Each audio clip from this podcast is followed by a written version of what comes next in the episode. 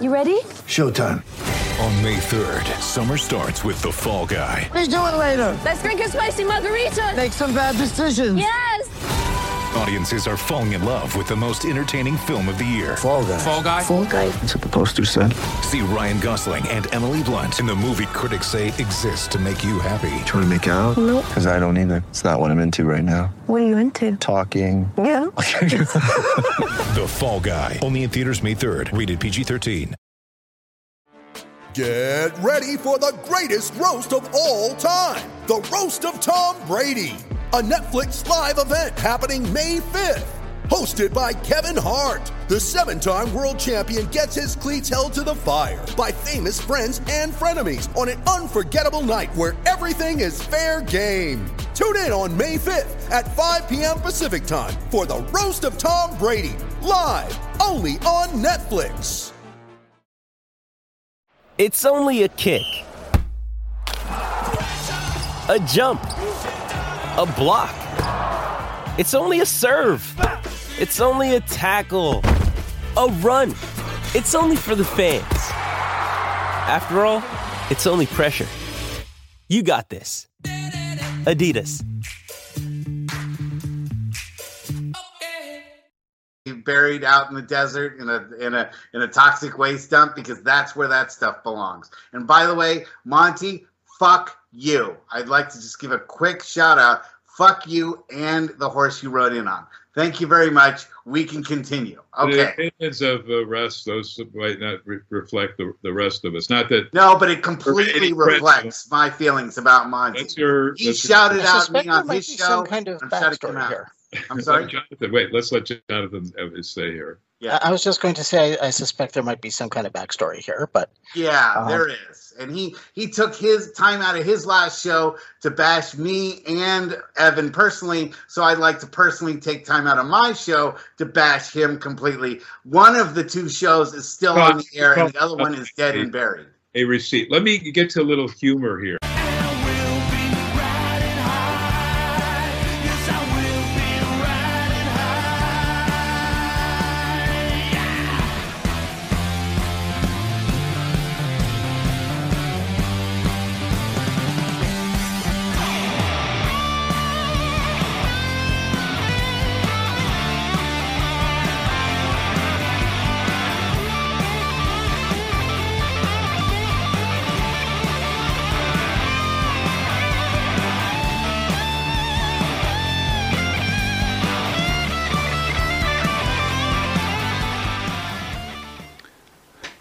Right, welcome back to Long Island's number one pro wrestling broadcast. Monty DeFaro, only seen here out of Indie Music TV. Want to thank you all for joining us. A little roll call before we get rolling. Um, everybody knows special guest, the great Bobby Fulton. Fantastic. Oh, he is fantastic. It is.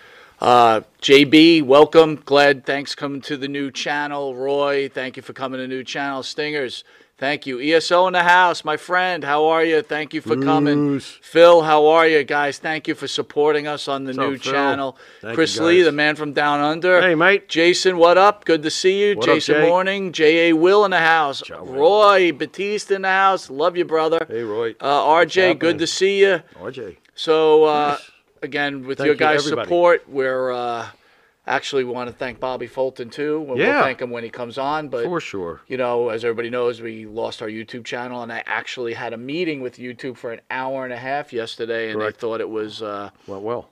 they thought it was an excellent. Rick B, thanks for joining us. What's up, Rick? Um, so again, we're starting over, starting fresh, and hopefully we can build this back up and maybe, uh, you know, but we want to keep doing the same type of show that we've been doing. But again, without your guys' support, so thanks again. And uh, you know, we just got to keep plugging along. Uh, we are now sponsored. We just picked up a new sponsor, Manscaped.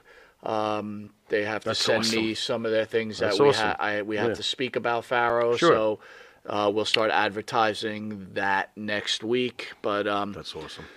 opening video, Yeah. uh, we lost Christy McVie from Fleetwood Mac.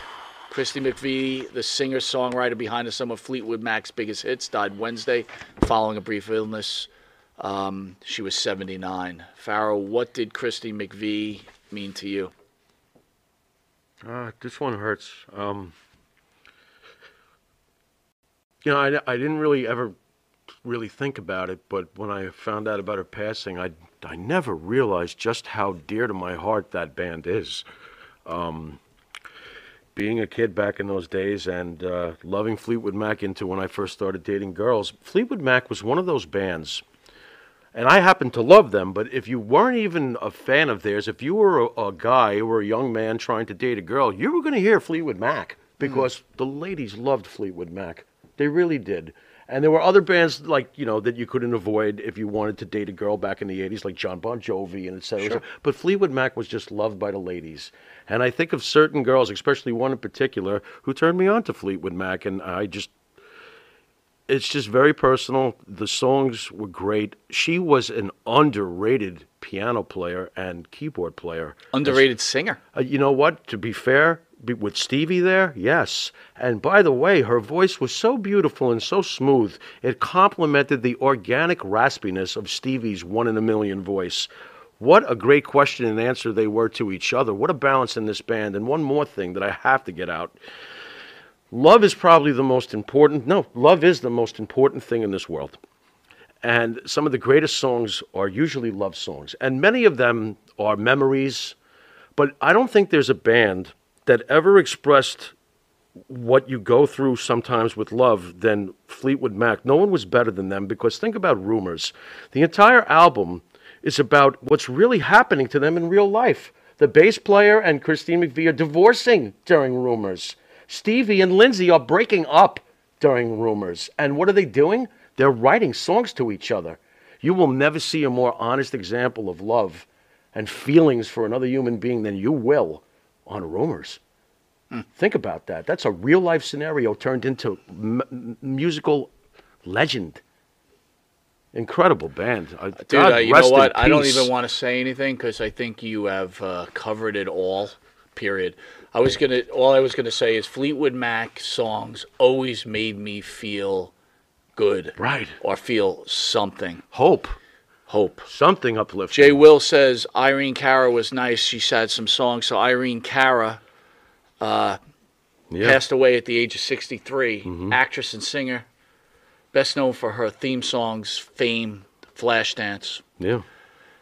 This one hurts equally as bad. Um, Irene Cara was always synonymous. Am I saying that word right? Yeah, sure. Synonymous. Yeah. Phenomena. Um, With- and too with- young, too. with- 63. With our age group. Yeah. mhm. We grew up Yeah, we did. Right in the middle on of that. On fame, Yeah, we did. Flashdance. Right. Which, by the way, is not the greatest movie, but the music is what made it great. well, so there you go. There you go, Miss Cara. But well I, you- done. You, know, I always You know, remembered okay. Irene Cara. Was, she was an actress in Fame, also. Mm-hmm. Right. And there's a scene in there where she's trying to make it as a singer, and she gets meets this guy manager, and he mhm. makes her take off her clothes. And, Yep, yep. and there's a scene where she's just totally a crying, and I always remember that scene. Right. And I always She remember. Irene Cara. Yeah. Um, Too young. it's just all I could say is. And by the way, uh, Jay Will just said Gaylord Perry passed away today. Oh, come on now. Really? Um, wow. You know, as we get older, we face death and mortality um, Gaylord Perry. closer and closer. We, you know, we get, Mm. and all we could Not hope, me. I'm gonna I'm gonna live to be 112. So Well- I'm I'm not even halfway. all we could hope and pray. I mean, I know we're both believers Yeah, sure. that Yeah, when we mhm. get to the other side, there's something there waiting for us, right? Absolutely. But in, but guys, that's um, that's the funny thing, and you know, again, I want to tell Bobby Fulton when he co- comes on, thank you, because you know, we were quite stricken by what happened to our ch- to the channel. Yeah. Um, Yeah, we sure. consider everybody who watches and as family, Yeah, right? friend, yeah, And it, it hurt us. Yeah. But you know what I realized after all my anger and everything else that went on, I decided um, we are lucky to be doing the show. Of course. To do a show with a Bobby Fulton. Of course. To do a show with a Phil DeCesare. Absolutely. Uh, do the show with a JBO. to reach to reach people like Keith or you know Keith Lee over in Australia. Yeah, to Chris be able to reach people. Not Keith Lee, Chris Lee. They're Keith Lee. You believe this, Chris? I'm calling you Keith Lee. Next thing you know, I'll be calling. What do they give? What are the Bearcat? But again- Bearcat Lee in Australia. I'm, sorry. I'm, I'm sorry, uploading mate. thousand and fifty-three videos, and I looked and I Lee. said, "Oh my God, we have interviewed all these icons who we grew up loving." Mm-hmm. Yeah, absolutely. And um, and the other thing, we were fortunate enough to feud with the Dan Mar- with Dan Marotti. Sure. You know, when I look back at it, Sure. as rough as it was at the time, and we had some bad and good stuff, Oh yeah. um, it was an honor. Yeah. It was two passionate channels just pounding the hell out of each Brawling other. Brawling with Marty Jannetty, like I like I got up that morning wanting to do that. Exactly. Not exactly. Yeah. Um, yeah. Mistrial declared in the Danny Masterson rape case after the Oh. jury's deadlock. The jury weighing the rape charges against that 70s show star Danny Masterson announced Wed- Wednesday it was hopelessly deadlocked and the mistrial was declared. Masterson, 46, was charged with raping three women at his Hollywood Hills home in 2001 to 2003 and faces the 45 years in prison. A retrial is scheduled for March 27th. This is what I don't understand. I thought if you have a mistrial, Mm-hmm. it's over. I. That's what May- I always thought. Maybe once upon a time, perhaps things have changed. I don't consider myself much of a lawyer. Uh, I don't. You know what I don't like? First of all, I don't like any of this. This has always bothered me. This one because, like, I'm really kind of shocked that this would that he would even potentially do something like this. I'm Right. like, what the frig? Okay. What bothers me more here is is you know when you got this close of a four to five kind of situation, there must be some of it must be somewhat true but I can't, you know, it's very murky, Mike. I really don't know what to think about it. You know, if it had been like seven to two or eight to one, but four to five sounds like, you know, some are pretty convinced and others are not. So this is very murky. Uh, I, I bet you, you know, as much as he wants it to go away, uh, it ain't gonna. So tough. if you didn't say, know it, to the right of the show is the star, It's Mr. Jimmy. Farrow. Yeah, yeah. mm, Hey, Jimmy? Farrow, along with his partner Bart Griggs, who is uploading our cable versions onto our YouTube channel. So thank you very Yeah, much. Bart, man. Make the go. band Wisteria Hall. Bart, man. Or, um, they sing such great songs as In My Dreams, This Life, Not Far Behind, Here Comes the Rain. You can find their music on the Wisteria Hall YouTube page, which also housed us while we were suspended. Mm-hmm. And thank you again to both you and Bart. You can download their music on Spotify, Apple Music, or Reverb Nation. If you didn't know it, you are watching Long Island's number one pro wrestler broadcast, Monty Nefaro, who is seen by over 3 million viewers. Uh, you can catch us on the Monty and Faro new YouTube page, which uh, we're slowly building again. Facebook Live page, iHeart hear us on iHeartRadio, Spotify, Anchor. Catch us on the Monty and Faro Twitch TV page, where the Monty and Faro have been named number ten most followed podcast. You mean We're not, number 110? Not 110. Not 110. And we've hit the charts against shows like Busted Open, Steve Austin. Nice. And we were at number seven at some points. Right. So we thank everybody for that. And we, if you're lucky enough to live in New York, you get to catch us on channel 115 every Tuesday at 7 p.m. and Saturday mornings at 11 a.m. and channel 20 Wednesdays at, at 9 p.m. where you will see Bobby Fulton in the reduced version and cleaned up version, right? Hey, We yeah. want to thank Amazon Music for putting him back on. And the moment has arrived. We'll be right back after this with the great, great Bobby Fulton. See you in a fantastic second. The Monty and the Pharaoh Show is brought to you by. Because wine is your second favorite four letter word. California wine, New York attitude. Good fucking wine. Yeah.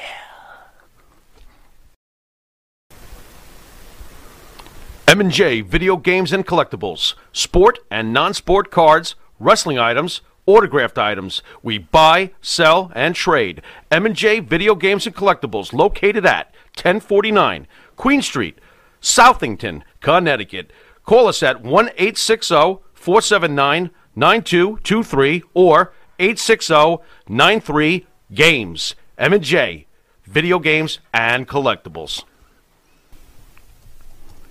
And Nitro's Garage for all your automotive needs. Call 646 675 2349. That's 646 675 2349. For all your automotive needs, Nitro's Garage.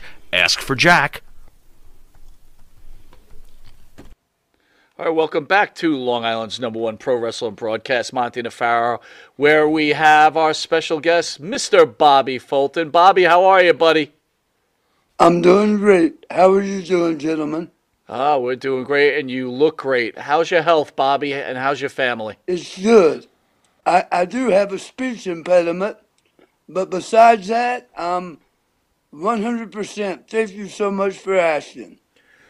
How was your appearance on NWA Wrestler? It was so great to see you on there. I loved, I loved it. It was great to go home once again and to have that opportunity. I really like what they're doing there. I hope they just keep it up because in my heart and in my eyes, there's always a place for the National Wrestling Alliance. I told them it's where history lives and the future is forged. So I am I'm glad to be a part of it, and I think I'm be, going to be more of a part of it in 2023. Well, Bobby, I got to tell you, we're glad that you're part of this show. If you didn't know, um, our original channel was dropped by YouTube down to some of the controversial uh, shows that we've had, and uh, we've trying to rebuild this new channel. And you're our first guest, and we can just tell you it is an honor that you're taking a time out of your day to come on, and thank you again. Well, it, it is my honor. I've always looked at myself as a trailblazer and uh, a pioneer of sorts in professional wrestling. So I'm glad to have been asked to be a part of this kickoff show with this new uh, YouTube for Monty and Faro. Well, Bobby, Thank thank, you. you. Thank you. Can't say it any better. And that's why you're a superstar, right? Thank Bobby, you, you got into wrestling. You're so kind. You got into wrestling. Can you tell fans how, uh, from what I understand, your dad kind of helped you get into wrestling? Can you kind of give us the origins of Bobby Fulton? Right, right, right. Well, I'll never forget, gentlemen, the first time I ever crossed in front of a TV screen, back in probably 1963 or 4, I was captivated by the sound of the pounding of the wrestling ring, by the small studio audience, and by the commentator whispering, now he has him in a hammerlock, and going on to describe the action. And to me, it was like hearing the New York Symphony. It was music to my ears and heart. And I started my love for professional wrestling at that point. Excuse me. I then, at about 13 or 14, there was an organization here in my hometown, Chillicothe, Ohio. One of the original NWA promoters, Al Haft, had promoted wrestling from the 1920s to about 1965, uh, based out of Columbus, Ohio. And one of his promoters is from my hometown, is named Hank Vest. And Hank still ran shows, and I started setting up the ring. And yes, my father was a big supporter of my desires to be a pro wrestler. My mom told me, she said, Oh boy, if you come home crippled, I'm throwing you over in that creek. But uh, my dad was a big supporter of me and helped me in a lot of ways, especially I broke in when I was, well, I started setting the ring up when I was about 13. I had my first match when I was 16 years of age in Clarksburg, West Virginia.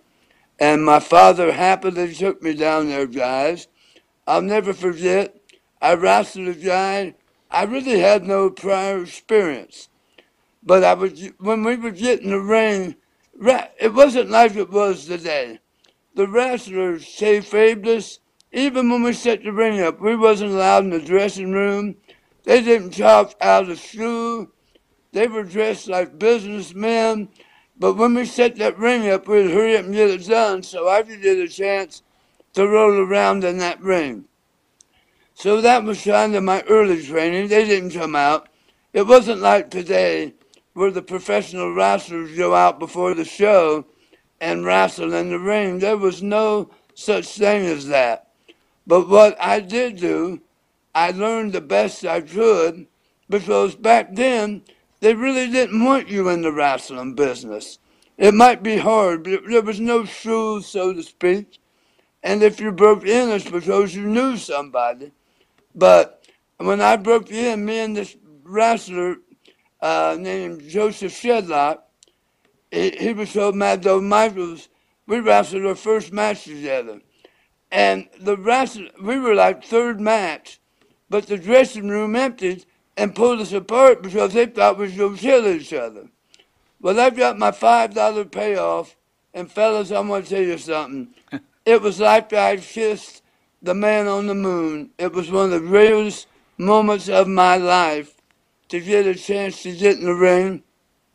And then I went back the following next three months to wrestle in West Virginia because Hank Vest, the promoter I told you about, he he didn't really he he helped me to a certain extent, but wouldn't talk out of shop.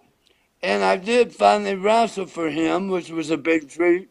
As a matter of fact, his his uh, his son still lives in my hometown, Chillicothe, Ohio, Roger Vest, and another wrestler that wrestled then by the name of Chiller J.D. Kent still live here, and we still get together for lunch and stuff like that, sharing the memories of the past.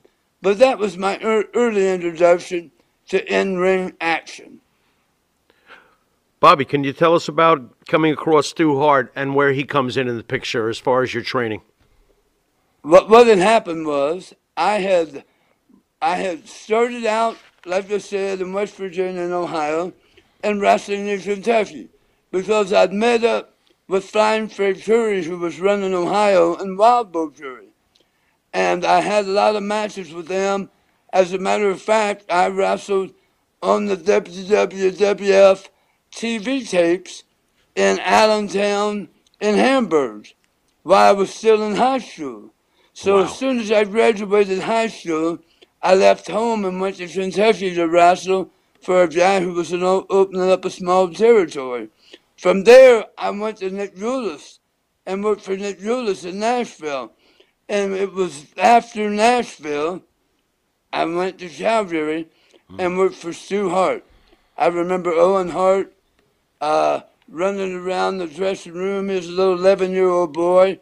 Ross Hart, of course, was there trying to help and give the finishes. And Bret Hart had started, but who really caught my eye there was a young athlete by the name of Dynamite Kid. Hmm. And fellas, I'm going to tell you something. He was one of the greatest talents I'd ever seen in my entire life.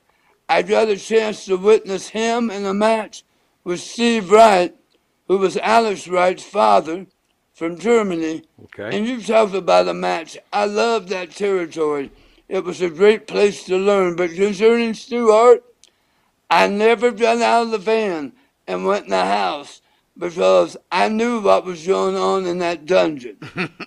You're smart. You're smart. Yes. Yes. what was your impressions of Bret Hart? Did you see that talent early on? Did you know he was going to be what he oh, turned out to be? Oh, And he, he, he was really good. And I wanted to add one thing. Sure. I'll never forget when I first pulled up to the Hart House. I was in a van, and there was all these Cadillacs that had cracked windshields and stuff, just sitting all over the place up there at the Hart House, that three-story house overlooking Calgary. And I said, "What's going on?" They said, "Well, whenever Stu tries to start a satellite, if it don't run, he just hits the windshield, busts the windshield, and moves on to another car." And before my cancer, I, I, I should do a bit of a. Uh, let me uh, let me show you, uh, Monty and uh, Pharaoh, this uh, hold that uh, I did with Luther Lindsay. And once he would hook you in that hold, and I've seen him do it to guys, he would say, fight, fight, fight. He liked that idea. He liked to inflict pain on others. Well, I was there, as a matter of fact.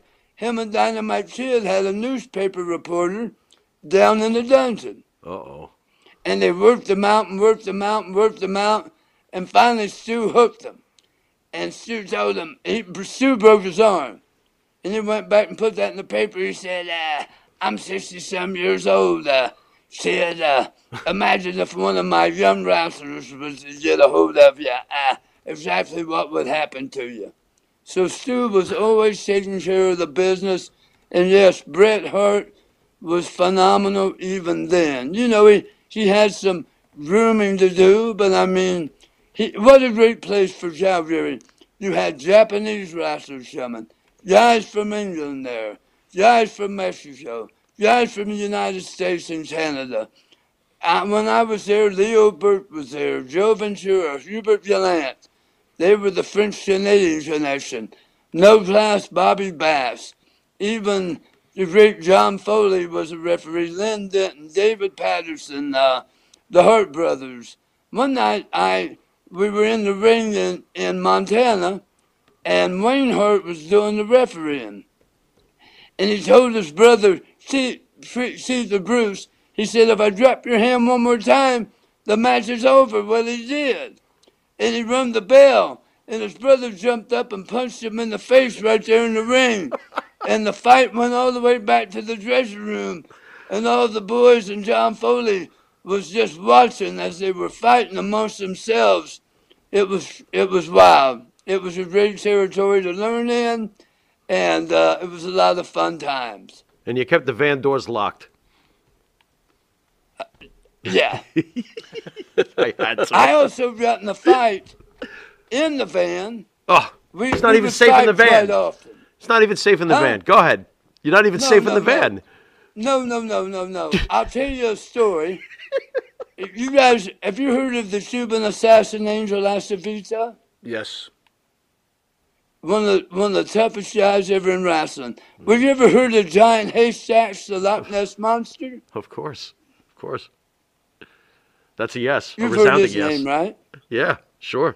All right. I I got in a fight with him in the van one night, mm. and I'll tell you how the story went. How'd he get in the I'm van? only about five foot nine, two hundred. And, I was pretty beefy back then. I was a heel, as Bobby Fope, and I always thought I was a better heel than a baby face. Yeah. But what happened was the giant had a sleeping sickness.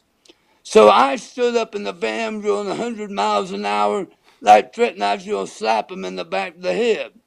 Well, Lynn Denton was in the seat right behind him, the grappler Lynn Denton.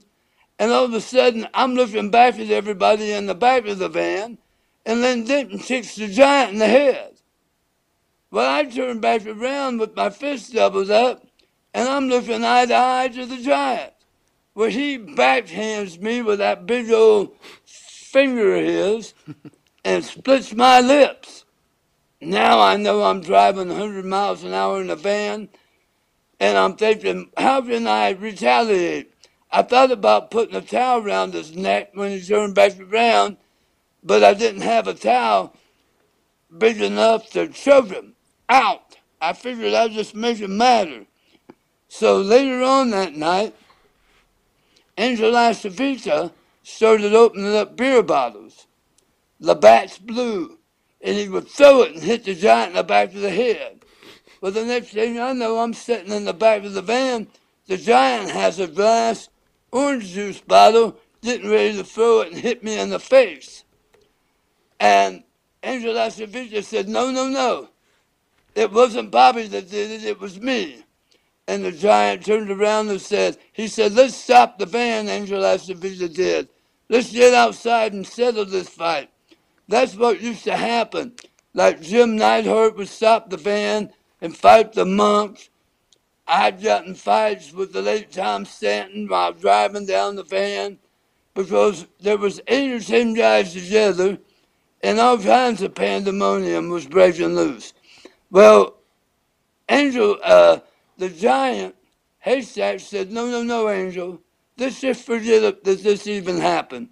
Because he'd heard the stories Angel Acevedo one night Father Levin hockey guys in uh, Saskatoon. He had blades sticking out of both sides of his hands, shutting them hockey players up in a bar. So nobody wanted to mess with Angel, considering the blades and stuff like that. But yeah, there was often fights and uh, things. I, it was so funny in that territory. I loved it, but it was it was a lot of learning to do. You know, you mentioned you're mentioning a lot of fights. How about um, Dynamite and Davy Boy? You know, unfortunately, they had a reputation to be bullies. Um, how were they to you? And did you see any of that stuff? Well, when I, when I, I was there in 1980, before Davy Boy came over, Mm-hmm. but Dynamite, for some reason, always liked me. The only thing Dynamite ever did to me, one time he came up to me and he started whispering in my ear. Of course, I knew never to drink nothing that Dynamite Kid had to offer. Oh, great. There was another guy that came up from Ohio for a while, Ronnie Lee, that stayed at Dynamite's house, and Dynamite said, uh, Ronnie, how about some of my hot chocolate? Because Oh, it's no. wintertime. Ronnie had diarrhea for two weeks Oh, come on now. and finally had to leave the territory. I remember one time in the van, someone passed gas, and Ronnie said, Oh, if only I could do that without messing myself.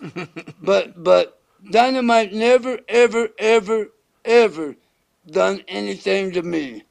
When I met him, guys, he would go in the ring and work 30 minutes, and he would come out and do a thousand Hindu squats. Mm. I mean, he was a total, total machine. He was a specimen for But- sure.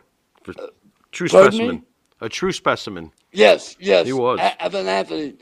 Yep. The only the only rib Dynamite played on me was David Patterson and then Denton was leaving the territory. They got mad over a payoff. Well, early that morning, Lynn Denton came over and knocked on my door. And he said, small package me, Bobby Fulton. I said, what? He said, small package me right here on the front porch. I did. And David Patterson counted one, two, three. And they said, now you're the new North American Tag Team Champion. and I thought, what? I can't believe this. I've heard So of a house show, but this is a house little one- ridiculous.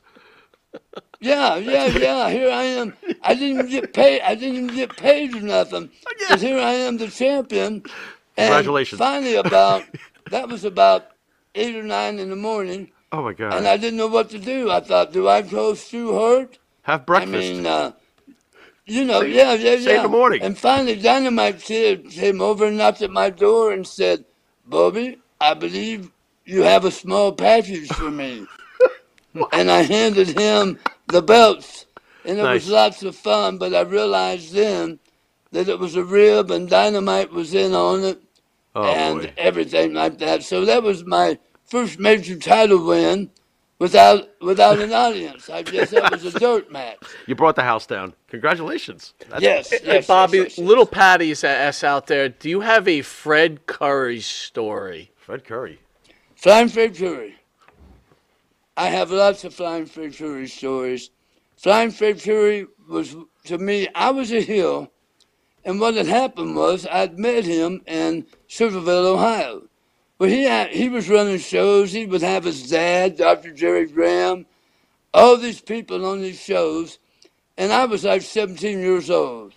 So Flying Fred said, I went up to a show one night, and he said, Would you mind refereeing?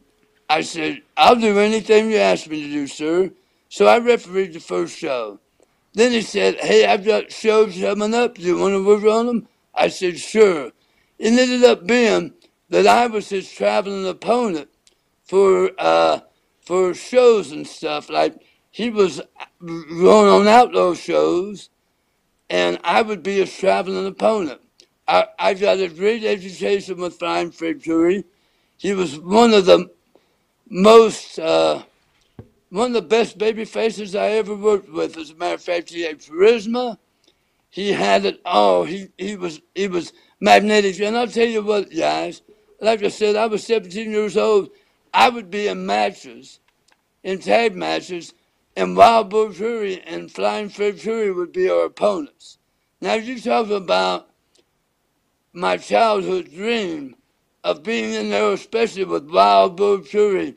He was a character, a nice guy, but man, he was business, and so was Flying Fred Curry. You know, that's how I met Dr. Jerry Graham. And one time I took Dr. Jerry Graham home with me for about two weeks. And you talk about stories.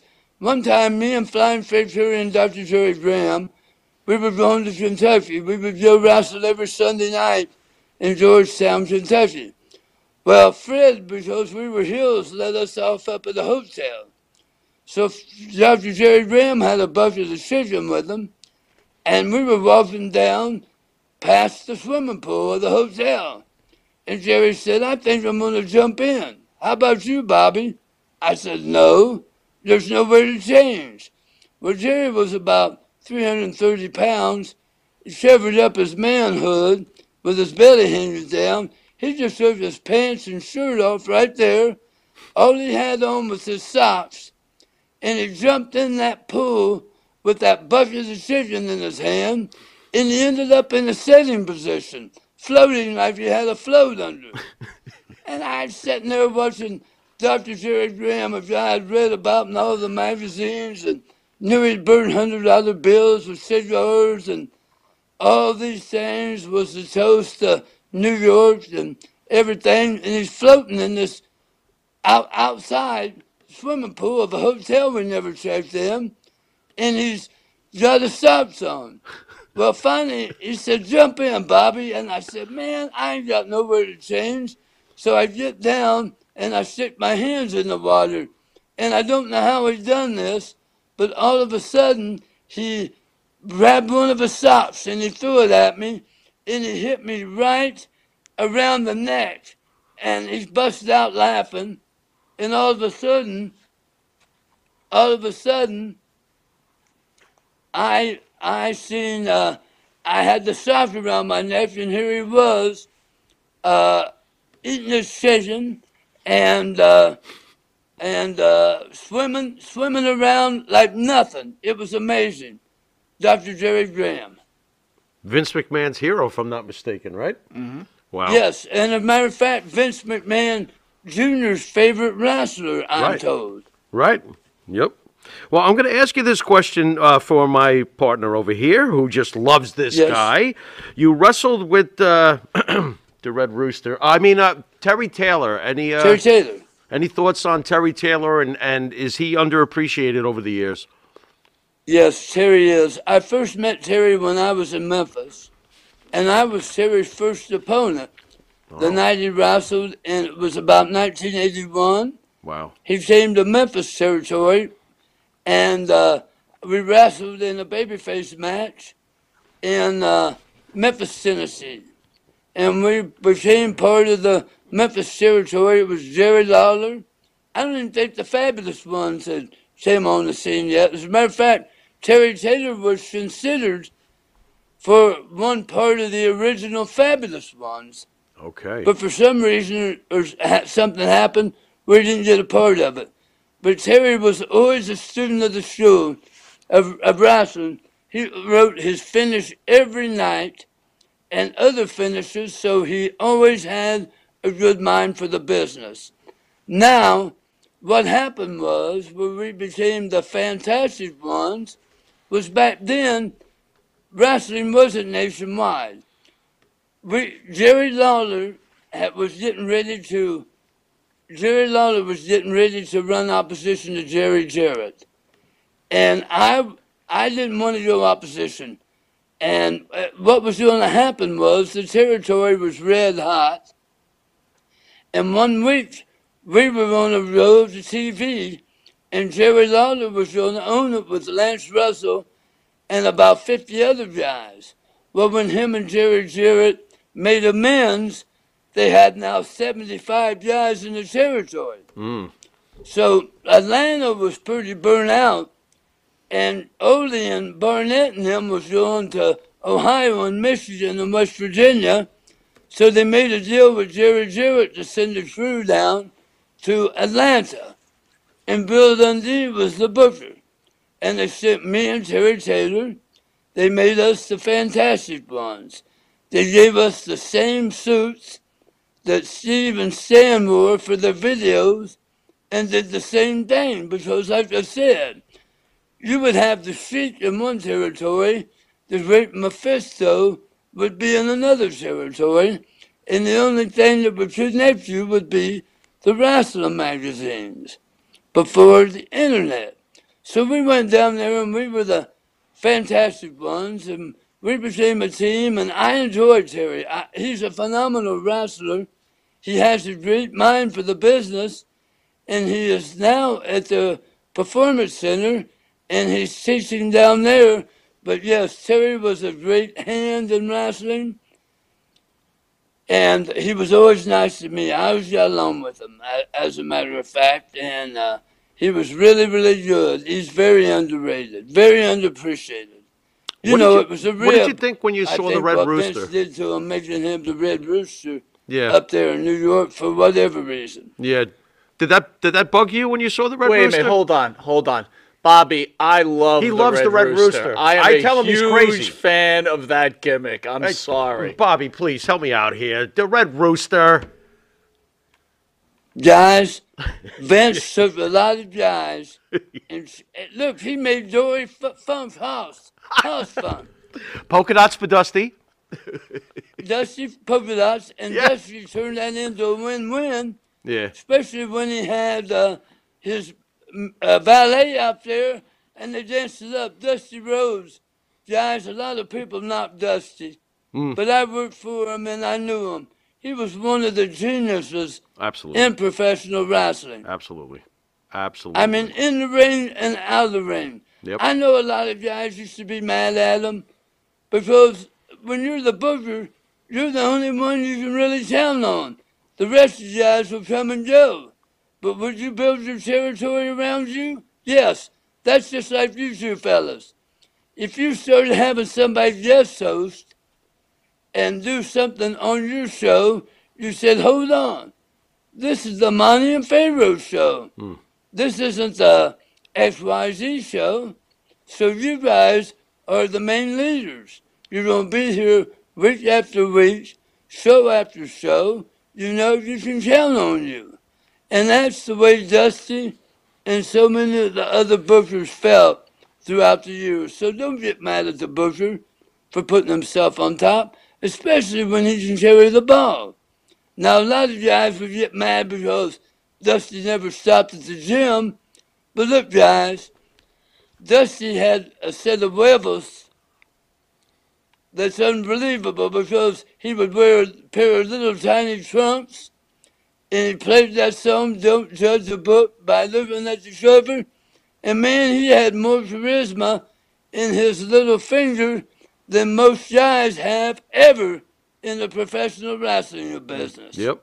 Yep. And Dusty was a big dude. Not for nothing. Dusty wasn't a small guy at all. No, my mind. no, no, no, no. He's a big dude. And he had the he had the talk, guys. Oh yeah. Oh yeah. He You know, great. I, I think about that. I think about the wrestlers of the day. But I also think about the talkers of the day. Mm. The the Dusty Rhodes, the handsome Jimmy Valiant, Mm. so many Austin Idol. Yes. Jerry King Lawler, he had it all. Yep. He could talk and he could wrestle and get in the ring. But not a lot of guys had both things. I heard you talking about Roman Reigns Mhm. while I was getting ready to come on. Mhm. And I always said when Vince was trying to push him down everybody's throats as a baby face, I said he needs to be a heel. Agreed. Agreed. Roman needs to be a heel. No doubt. Now, finally, he's at his right place. Yep. Yep. What do you think of the booking though over those years where people were complaining about it? While I do agree that he was much better as a heel and that we finally got to where we needed to get with him, I almost feel like the fact that at least Vince stuck with him, even though he was a face, put a lot of titles on him. The years added up, and I feel like they the did. resume is even more enhanced with this heel turn. Any thoughts on that? Right? But, but just let me say this first. I went to Puerto Rico one time after Bruiser Brody had died, and the territory was down. I went. I went. Me and Tommy used to fly in all the time for the big shows, and they would have three stadiums in one night packed. And I went over there with my brother George Jackie Fulton, and the, the houses were horrible. And I rode with Carlos to one of the shows, and I said, Carlos, your business is bad. I said, let me tell you how to pop your territory. I said, you and Jose Gonzalez have a history here. Both of you guys are baby faces, but you've bled and fought. And I said, you guys against each other will not turn one heel or one baby, but will draw. Well, they ended up doing that angle because I talked to Ronnie Jordan, and Ronnie said they popped the territory. I said, what they do? And he told me exactly what I said to Carlos. And what I'm getting ready to tell you is, you see, Vince was paving the road for Roman Reigns, Right.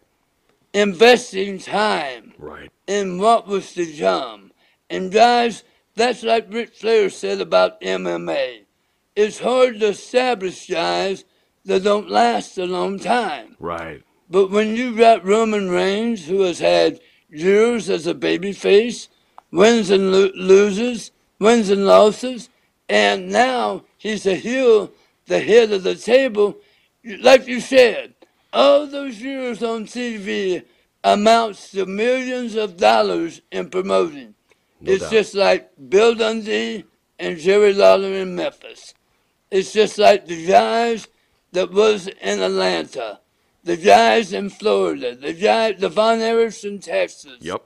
so on and so forth. It's the same formula. It's just on a worldwide scale, and Roman Reigns is one that has benefited from it. Mm. And I'm glad because I feel like this that it's all right for the WWE to come to town, but when you have that star quality, it adds to the to the product even more. It's like the last big run was Stone Cold Steve Austin and The Rock. Mm-hmm. And then after that, Vince really didn't want to establish stars because he wanted it like the WWE, some of the town, it don't matter who we have. But I always said to myself, I know he's making billions, but why not make trillions and establish these guys as stars, not just call them superstars, but guys like Roman Reigns and these guys be known for who they are and their angles and so on and so forth. Do you follow me? Sure. Well, Absolutely. well said, Bobby. That's gold. Thank Bob- you. Bobby, Gold. throughout Yes, sir. wrestling, you always hear the tough guys in the sport. And, you know, you got some big guys and smaller guys. One guy that doesn't get a lot of play on the Monty and Faro show is the exotic Adrian Street. And he always seemed like a pretty small guy to me. But now that you hear about him, supposedly he was super tough and could really kick the crap out of people. Uh, can you share your thoughts on yes. Adrian Street? I, f- I first met Adrian Street on Thanksgiving Day at Superstar Bill Dundee's house in Hendersonville, North Carolina. Adrian Street and Miss Linda came to Thanksgiving dinner along with Jonathan Boyd and Luke Williams, who was the sh- sheep herders then. And I met all four of them for the very first time, and they would all be integral from Superstar Bill Dundee to Adrian Street to Luke Williams in my career. Very instrumental. I, I'll never forget, Adrian Street was a super tough guy. But Linda, I don't know if you know it or not, was a very tough woman. Did you guys know that? No. No. No. She, she was a shooter like Adrian was. Hmm. She could beat guys up, stretch them. She even got Jim Cornette down one time and stretched him in the dressing room. I would have loved to Well, see as a that. matter of fact, I'll never forget. I was wrestling Adrian Street in Jonesboro, Arkansas, and he got mad at me for whatever reason in the ring one night, and he busted one of them mirrors over my head, teaching me a lesson. And I mean, I got juice and everything, but but then I wrestled him in San Antonio, and we had a great, we had a great, great uh, program, and it was me against me against him for the uh, the uh, Southwest Junior United States title, I think it was.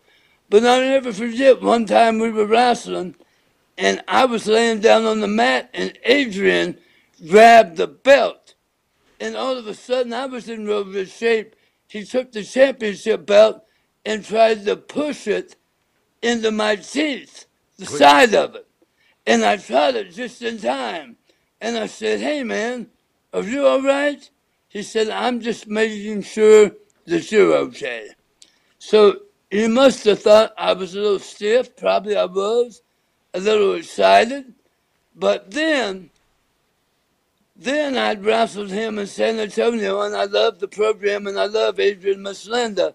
Then I became a fantastic and was wrestling over in Louisiana for Mid South. Well, they brought Adrian in and put me against him one night, and he was just establishing himself then. Well, I did early in the match, one of the things that I did in San Antonio, I went out and had one of the fans take my jacket off like Miss Linda did. But it really wasn't established yet, and Adrian got a little hot. Well, it didn't do nothing to me there. It wasn't until I was in world class and I was wrestling in San Antonio, and they had Sunshine for a while as Tommy Rogers and I's manager, valet. Well, I was wrestling in a single match against Adrian, and Miss Linda was uh, was uh, the second of course for Adrian. Well, as soon as me and Adrian locked up, he took me down to the mat and stretched me, and he would only let me up long enough to take me back down and stretch me some more, and stretched me some more. And the only offense I had was the finish of the match. And I got the message, and I understood, and he taught me a lesson. But did he hurt me? No. But could he hurt people? Yes. Johnny Mantell tried him, and Johnny fancied himself as a shooter. And Adrian Street rode him like a dove in Shreveport, and we all watched that. I believe it was Shreveport or New Orleans. Johnny had made the comment, I'm a stretch Adrian Street. I'm going to hurt him tonight. Uh-uh.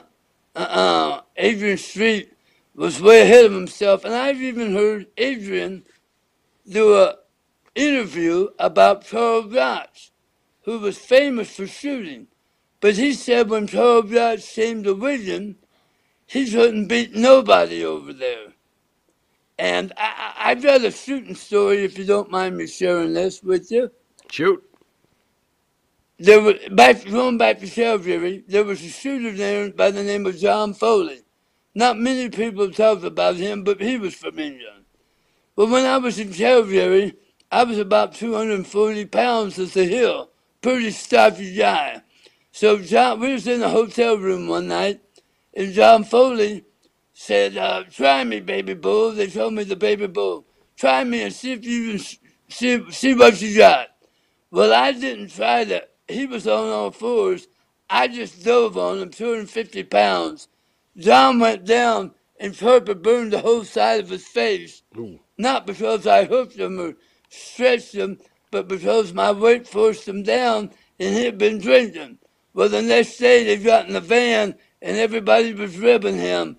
That Bobby Fulton had stretched the great John Foley, and uh, I laughed and laughed about that and everything. But you know, back in the old days, guys would stretch people, especially the young guys, and you know, and and uh, it was part of the initiation. Bobby, why don't we get to what you're obviously most famous for? Tell us about the origins of the Fantastics and how did you and Tommy Rogers come about? Well, what happened was, as I told you before, Terry Taylor and I had been sent to Atlanta during the short run of that territory, And then after that, we came back to Memphis, and then I went to San Antonio. And when I went to San Antonio, I was Luke Williams gave me my first break. When I met Joe Blanchard, he told me, he said, when I meet a wrestler, either I see little money, big money, or no money. And I didn't quite understand what he said until he paid me my first night. But what happened, I'd been wrestling for about six or seven months in, uh, in San Antonio. Tommy had been wrestling in Atlanta. Well, Jerry Jarrett had said, I want I want the Rock and Roll Express back. They had been working with the Midnight Express in Louisiana. They had popped that territory. And Jerry Jarrett said, I want the rock and roll back in Memphis for six months. Well, I knew Bill Dundee, of course, and I had met Tommy Rogers, and Bill Dundee and Bill Watts put together the uh, Fantastics to come in to take the place for six months as the Rock and Roll Express. Mm. And when we got there, when we reached Houston, all these fans at the beginning had things up about bring back the rock and roll, bring back the rock and roll. But as time went on, there was less signs about the rock and roll and signs more about the Fantastics. There was something magical about Tommy Rogers and I, which clicked in the ring. Tommy was phenomenal in the ring, and as a tag team, we got over, over, we got over like Rover.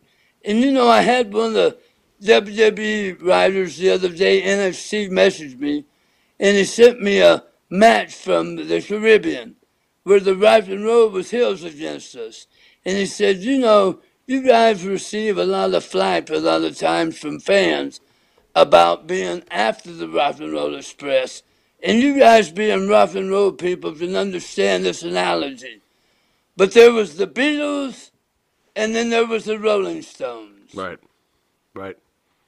And he said there's never no comparison to the Rolling Stones trying to take the Beatles' place. We never tried to take the rock and roll's place. We tried to make own footprint in the territories we worked in. And when we left Mid South the first time, we went to world class. And as a matter of fact, we got so over in world class that the booker, Jim Mantell, told Fritz, said, You guys can send your son, Kevin and Kerry, somewhere else for a while. And Johnny Mantell can, can document this because they said the Fantastics have got over so strong that it we could give your sons a rest in here for a while, and they would be fresh, you know. But even when Tommy was with Kevin Von Erich over in Hawaii on Kevin's Island, he told Tommy, Tommy, we throw away so much stuff. You guys got lots more fan mail than us, and I know that might be hard for the public to believe. But he said, we threw it away and never let you know the impact. It was just business, wow. Tommy and I'm sorry we've done that. Wow. But the Von Erich boys are some of the nicest men I've ever met in my life. And guys, I'm telling you, Kevin, Kerry, Mike, Chris, I met David one time in St. Louis, but I never got to know him like I did know the other sons. And they were the best guys you would ever want to meet in your life. The, the people say a lot of things about them, but I love the Von Erich boys. I, I, Wow. do too. Yep. Did you, you Yeah. know, the, speaking about the Von Erichs, did you know that Kerry and Kerry was having the issues, or the boys were were having as many, many drug issues as they were, you know, has been reported? Well, I was there tonight. I was there tonight, the very night that Kerry wrestled Ric Flair on live television, and it was supposed to be a 60 minute draw. And uh, Kerry, we were in some horse stalls in the back, and they had a hard time getting Kerry out to go to the ring. And they finally had the match, and it didn't last 60 minutes. I don't even remember what happened, but I was there. But I do know that Ric Flair brought the belt back and threw it at Shin Mantell and said, Shin, you wrestle him the rest of the week. Well, the Von Erichs was so over in the territory at the time, and I mean, that night we wrestled Buddy Landel and Charlie Shinitzky. And that's where I believe Ric Flair really found um, a soft spot for Buddy Landel. Because we tore the house down. It was sold out that night. I mean, in our match. But but the next day in the paper, they said what was wrong with Terry was he had a 105 degree temperature and he was upset. And this is what the paper reported that his dog Bonzo had died and he was the only dog to ever master the iron claw.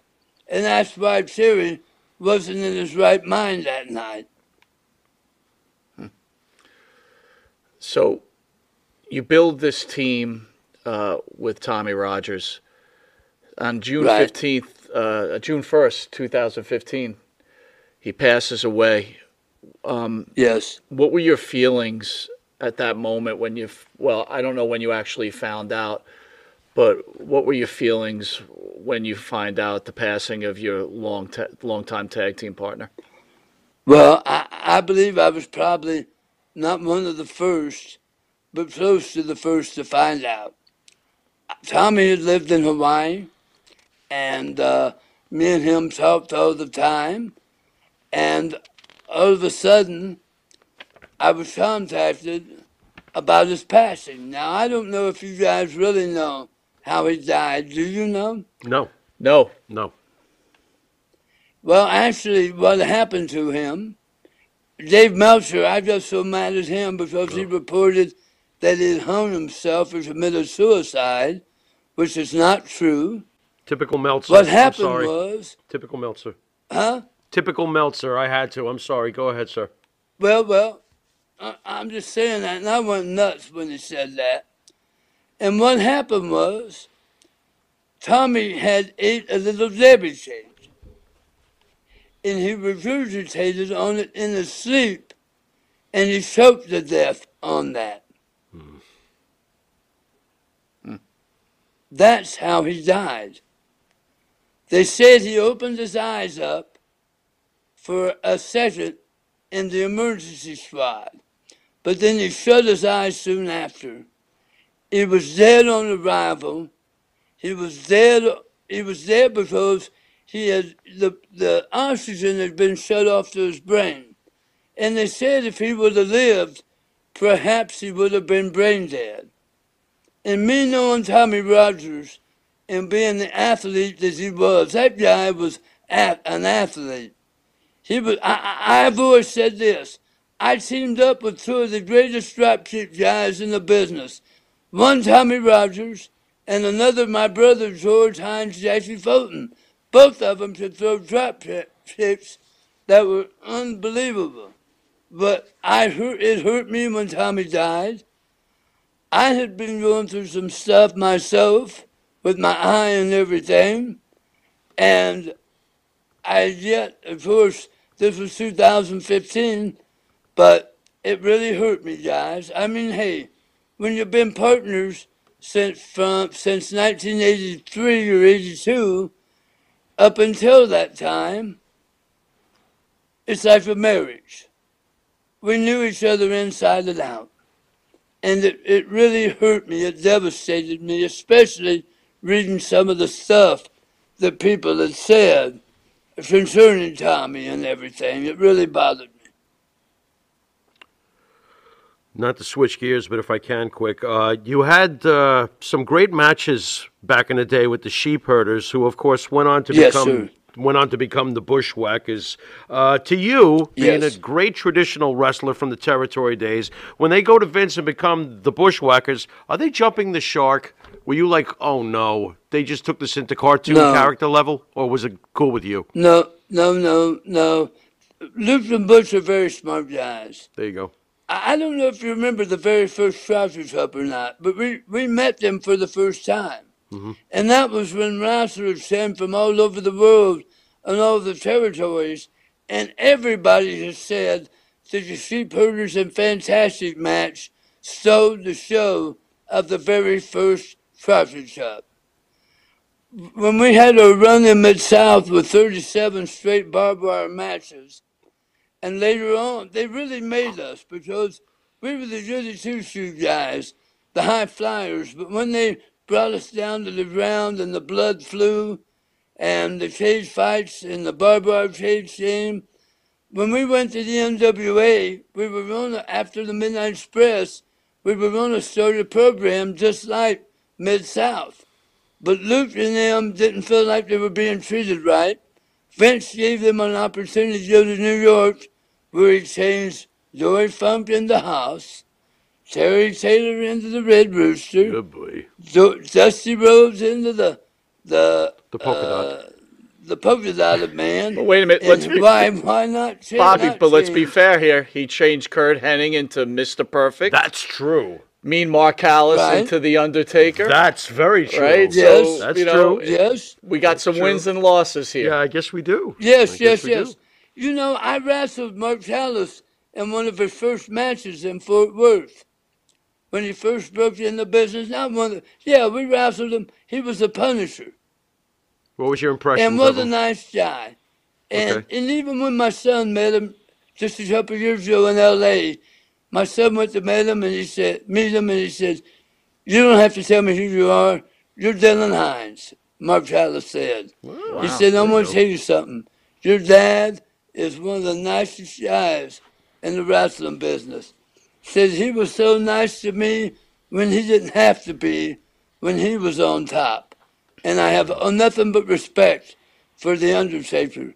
And what you're right, we do have some wins with Vince, and forget it. But, but, I'm not saying it was a loss of the Sheepherders becoming the Bushwhackers Right. because it extended their careers Sure did. even longer.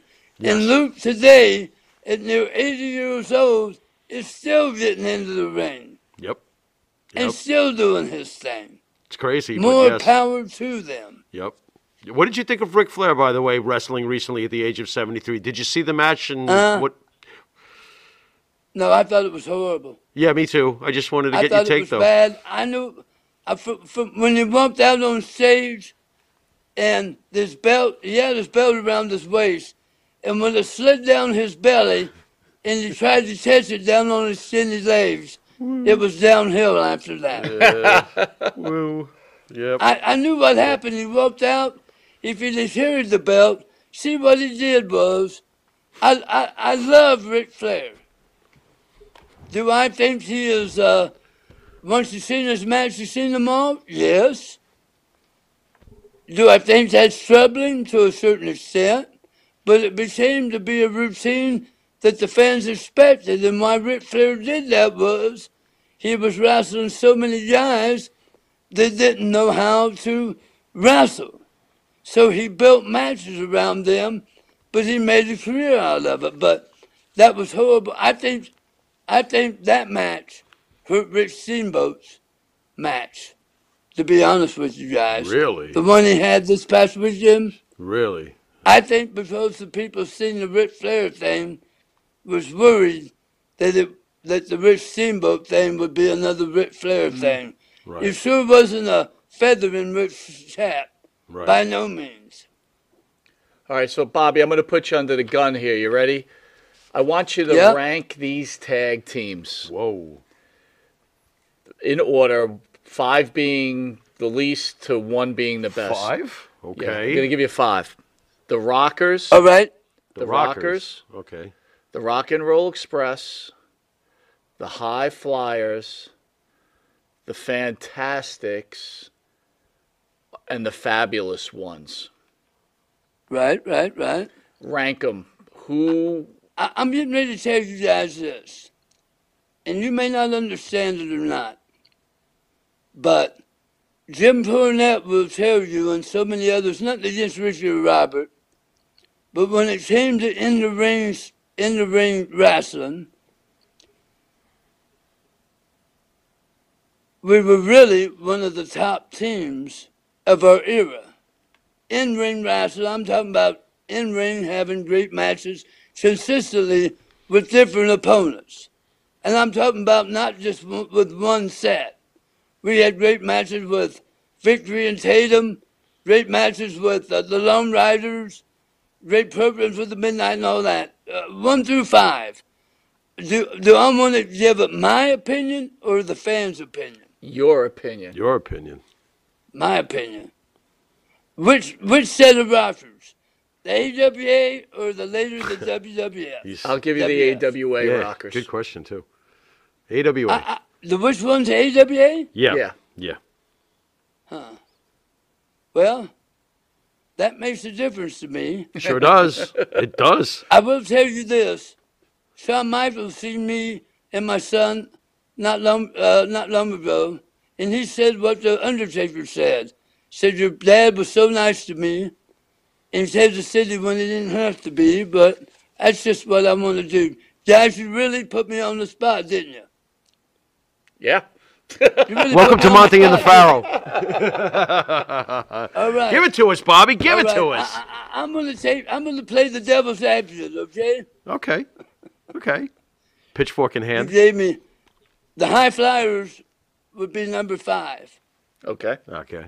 Only because, and nothing just Ray on you, only because they wrestled in that territory and didn't do much outside of it. Okay. Okay?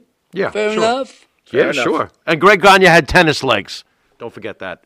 Yes, but but but listen, it was a different time and era when they were out there, Sure. and you know, suplexes was finishes. You know. Absolutely. Uh, then I'll go with so the high flyers, right? Yep. Are, are we talking about in? Now let me ask you this: Are we talking about in-ring ability, drawing ability, as a team, the whole package? Entire package. Yeah, let's go with the entire Entire package. package. That's Yeah, what I was with that. getting ready to say because because that makes a difference, and we're talking about regional against national. How about just Because overall the Fabulous impact? Ones was one of the hottest tag teams in the business in the Memphis area. I mean, it was like the Beatles. And then the rock and roll came after them. And then, so, okay, so I got one. You gave me five, right? Yeah, you Yes, got sir. four I to got go. one, number four is Ray Johnson and Jim Brunzell, the High Flyers. Okay. Number that's number five. Number four would be the AWA. Would be the AWA uh. Okay. Okay. Number three would be the Fabulous Ones because they were more of a regional, Mhm. although they made a great, tremendous impact on them. Yep. That would be number three. Okay. Number two would be the Fantastics. Nice. Number Nice. one would be the Rock and Roll Express. If you're talking about the impact, drawing, in ring, everything still going, the Rock and Roll Express Fair would enough. be number Well, one. okay, h- hard to argue. Fair enough. Hard to argue. Oh, yeah.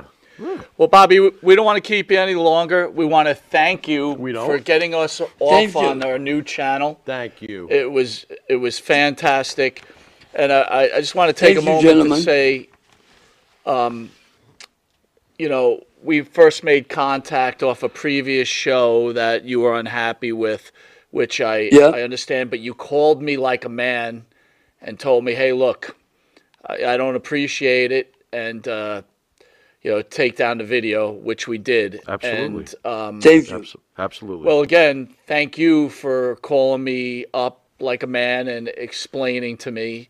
And uh, I just want to tell you it's an honor to have you on our show, and we can't thank you enough for doing this. And uh, say hello to your son, and just, Thank just you. thank you. Thank you. Thank you. Can, I say something real fast? Sure can.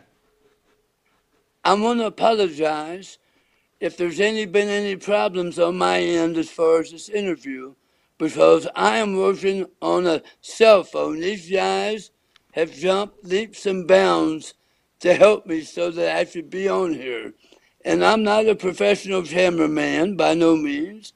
I want to say hello to all the wrestling fans out there. You all mean so much to me because I am one of you. I, Monty and Faro, I hope the best for the future of wrestling. I like the directions that the WWE is going in. I like the idea that the NWA, listen, it's like an old time match. You can take a but it's going to keep right on ticking. I expect some big things in 2023 with the National Wrestling Alliance. Billy Corgan's a big fan, and he really wants to establish wrestling. I think one thing that's missing, gentlemen, is the emotional attachment to the wrestlers from the fans. And I think once that is established again, then it will go places. What do you think on that? Well, I'll give you my opinion. I think in order for wrestling to get better in 2023, one of the organizations need to sign Monty and Faro to do their announcing and their play-by-play. Yes, sir. Don't That would you nice. think we should be on NWA and doing the play-by-play? What do you think? I like that. I like that idea. And you know what? Let's throw my name in the hat.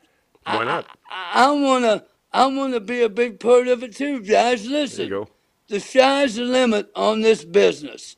And also I wanna mention about my son I don't know if you know this or not, but I my son Dylan has dabbled in wrestling and does a lot of promoting. But my younger son Jaron is now starting his career. He's going to have his first match December the 10th, and I believe he's going to face a franchise Shane Douglas. We're going to bill him as the fantastic one, Jaron Fulton. Guys, he's six foot two.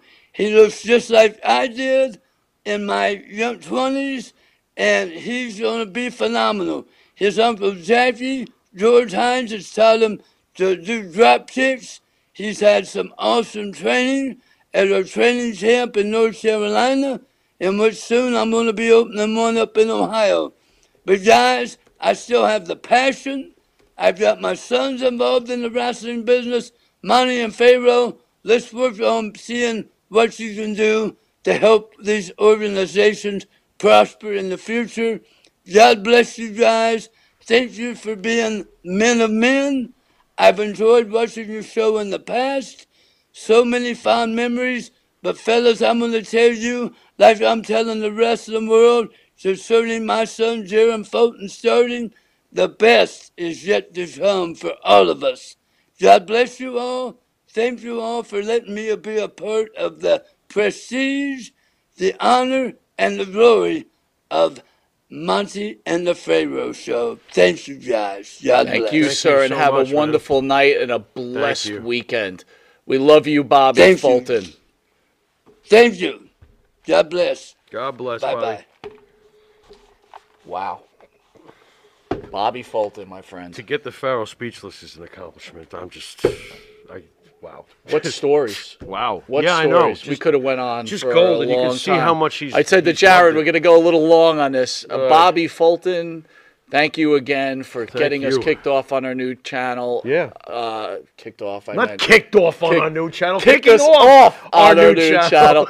and I want to thank everybody for joining us tonight. One thing that was Miss Faro did say so in the beginning, um, there were, you know, as much as the love that was given out there from so many people, like Sure. the Maria Davis JB2 Sure. ESO and Sure. the list go RJ, list goes on Stingers. Chris Lee from Australia. Right. Uh, Glenn, by the way, first time listener, Glenn Letshaw, thank you. I hope you come back. Um, I hope you become a fan. Please, by all means. Anyway, for as you. much Love love as we've got, we've got a lot of hate too. Uh, we received a lot of messages saying, "We're glad you're gone." Die which- Faro, right? you know, die stuff like that, Die uh, right? Faro, Uh, yeah. But one was a, a very small podcast that we put the clip on. Don't where they, podcasts. Well- Can we just get started with that right, off the which, bat? Which we just thought. Just because you and three of your friends watch it four times each doesn't mean that it's got 16 true views. I so Let's I, get serious I met with here. YouTube yesterday and we were talking Yeah. and just talking about life, Yeah. right? And one of the things I said is Faro and myself, uh, along with Jared, who is a fantastic producer, Righty. we spend a lot of time kind of scripting out the show. Sure. Absolutely. And we're looking at analytics and paying attention to what people say. Yep. And one of my points, uh, I'll say again, was if someone hates us, it's fine. Sure. Because we're here to entertain. Yeah. And we love doing it. Yep. And my point, the, I guess the point is the hatred. I said to myself, I said to Faro, I had to put that video up because that guy was so angry. Drowning. He could. He was drowning in jealousy too. We, we well, just we, drowning in it. We officially did our job because we we, did. got emotion out of We did. Whether it be bad. Oh, oh fine. oh, and watch this celebration for how we made you react.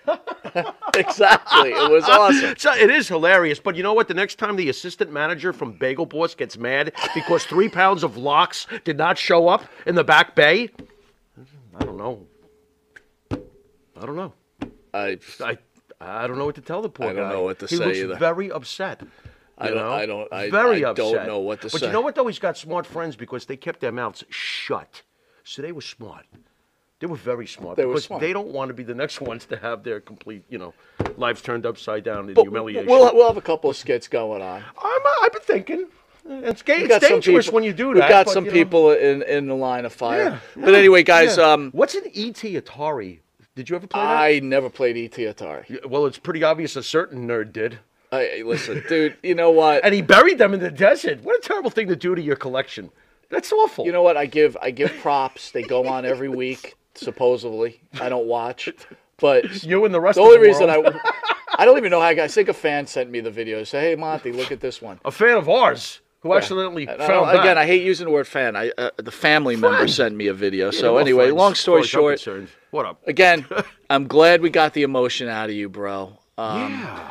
Phil says, as now? Bob Dylan says, guys, keep on keeping on. I got to tell you, I had a bit of a meltdown two weeks ago. I was, yeah, was- highly yeah, upset. I know we said we were done, Yeah. but all you guys kind of got us out of there. And Faro, who is, you know, again, in my opinion, one of the best uh, anchors, period, in any kind of show. well, and thank you. He I he try. just knows his stuff, and he's a joy to be with. And um, anyway, want to thank you guys, Bobby Fulton You again. too. Thank you, sir. Bobby Fulton, man. Wow. Incredible. And again, I had that. very limited What a- touches on the. Fantastics.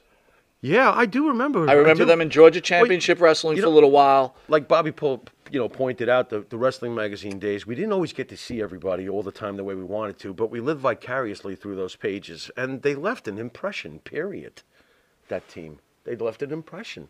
And, know, and in case someone didn't know what I was a big ta- one. um, in case anyone didn't remember what I was, or didn't know what I was talking about, what had happened is we had a uh, a former ECW female wrestler on, and she was she made some very strong accusations Right. against a lot of different people. I'm not going to Sure. repeat names. No. And um, I believe Bobby was one of them. right. Um, Yeah. Actually, to be fair to Bobby, Yeah. It was a very passing comment. Like I didn't even pick up on it, Right. Because his name was said, but you'd have to you like you. Not that I wasn't paying attention, but it kind of got by me a little bit, fair right? enough. Yeah. So, um, a lot of things were said, and uh, Bobby called me up on a phone, Mm-hmm. and he said, "Hey, you know, this isn't true." Right. Right. Um, Matter of fact, I think I was present. yeah, you were. Yeah. You were. I thought he was very classy even then. He I goes, like, "This wow, isn't true. Okay. okay. You don't have to believe me." right. Um, right. but out of respect for my family and for my standing, Yeah. Can you please take the video He was very real and very upfront about the situation. You know. Again, very when respectful, anyone too. asks us anything, Sure. we do it. Yeah. I mean, Greg Valentine Except called. jump off the Brooklyn well, Bridge. I'm not Greg doing that. Valentine called us, whether people remember this or not. Yes. Greg Valentine called us. He Yeah. said, "Monty, Little trouble in Faro, the kitchen. Can you please take down the video about Medusa? It's causing problems at Yeah, home. yeah, yeah. Yep. We took it down. Yeah. You know what I mean? It's like, Absolutely, whatever. man. We're not looking to get anybody in any like you know, And again, paint them in an ill light or, we, or get we them don't lay judgment on Give me a any. We don't lay judgment on anything, right? We let our Let the guests people speak talk for and speak for themselves, themselves, please. which has got the last channel turned off, right? Right, But which we're not go- insane. but we're not going you to stop doing that. No, we're not changing. We We're- will not change. we're not changing. People have a right to Right. speak. Oh, and by the way, the new channel's residue has smoked that so-called show out in California that's slowly sinking into Stinger the ocean. says class along act. with the Thank you, sir. Chris Lee, Mike, and Jimmy, Thank you're you. awesome. No, Thank you guys are Chris, awesome. Chris, you're awesome. You when I'm not calling you uh, Keith Lee, you're awesome. You guys are awesome. Anyway, again, Bobby Fulton, thank you. Um, and Unbelievable. we wish you the best in the NWA for sure. Unbelievable. Yeah, maybe we'll get in over there. Why not? Billy Corgan's a smashing pumpkin dude. He rocks. You know, we could, you know, You we could hit it. off. Why not? Anyway, we'll see you guys next week. Don't forget this week in wrestling um, on that's tomorrow. tomorrow. That's the, that, that's tomorrow. Uh, some future guests that will be coming in. Uh, we will be bringing in former Monty and Faro Get out of here. co-host No way. Uh, John Sawyer. John Ambrose. John Ambrose. Yeah, John, John Sawyer. Well, John Sawyer. Yeah, John Sawyer. Um, we will be bringing in former ECW legend Tommy Cairo. Wow. Okay, cool. Uh, Tommy. Cairo, Now, wait a minute. guys. He's all good now, right? I mean, or are we gonna like find out when we talk to him? Didn't he have some serious shit happen to him? He's got a story to tell. Wow. Okay. Uh, Jason says thank you for promoting uh, free speech M&P. No, thank you. We try, man. We try. They have to let us though. They, they got to let us. Little Patty know? says love the show. And real quick, And- Mike, if I can, real fast. Yeah. Uh, John Sawyer, you, bro, you. Well said, man. Thank you for saying what you said during a very difficult time. You showed a lot of class, brother. I appreciate it. January 13th, Enzo Amore will be in Get the hell out of here! Really? Yep. How are we going to keep me and Enzo in the same studio with our mouths? Are you J.A. Ron Fuller would be a great guest. Someone just Ron asked me, and I think we're going to get Cowboy. Oh my God. Cowboy. Cowboy shit? Oh, Scott Casey. Sorry. Scott, Ca- wait, wait a second. Scott Casey from the convention a couple of years back. Absolutely. That casual conversation. Absolutely. gonna, oh, okay, that works. That's very good. Very good. Anyway, we want to thank you guys. Thank you for joining Long Island's number one pro wrestling broadcast. Stinger, uh, Stinger, Spidey, thank you for staying on with us late. We Thanks, appreciate Spidey. it. Thank you. Um, Jay Will, if I could get Cowboy Bill Watson here, uh, I would love it. Oh, my But I will God. tell you, one of the most offensive great. things that was ever said Oh, to me in my entire life was when I was talking to X Pac like? one day. He goes, "You know, you look like." a go, he goes, "Cowboy Bill Watson." I'm like, "Fuck you, asshole." X Pac. Wait a minute. X Pac said Yeah, that. he goes, "You look like Cowboy." oh my God, I was standing, You were right, standing there. right there. That's right. Yeah, but look on the bright side. He's got a little wiener. No, he does. That thing's big. Wait a second. Are we sure we saw the same? We're not comparing it to yours. All right, this has oh, been Mike Oh, Monty. That's true. This has been the largely endowed Chris Lee, powers are paid. And until next week, thank you for all being here, folks. Later. Oh, this hand. Later.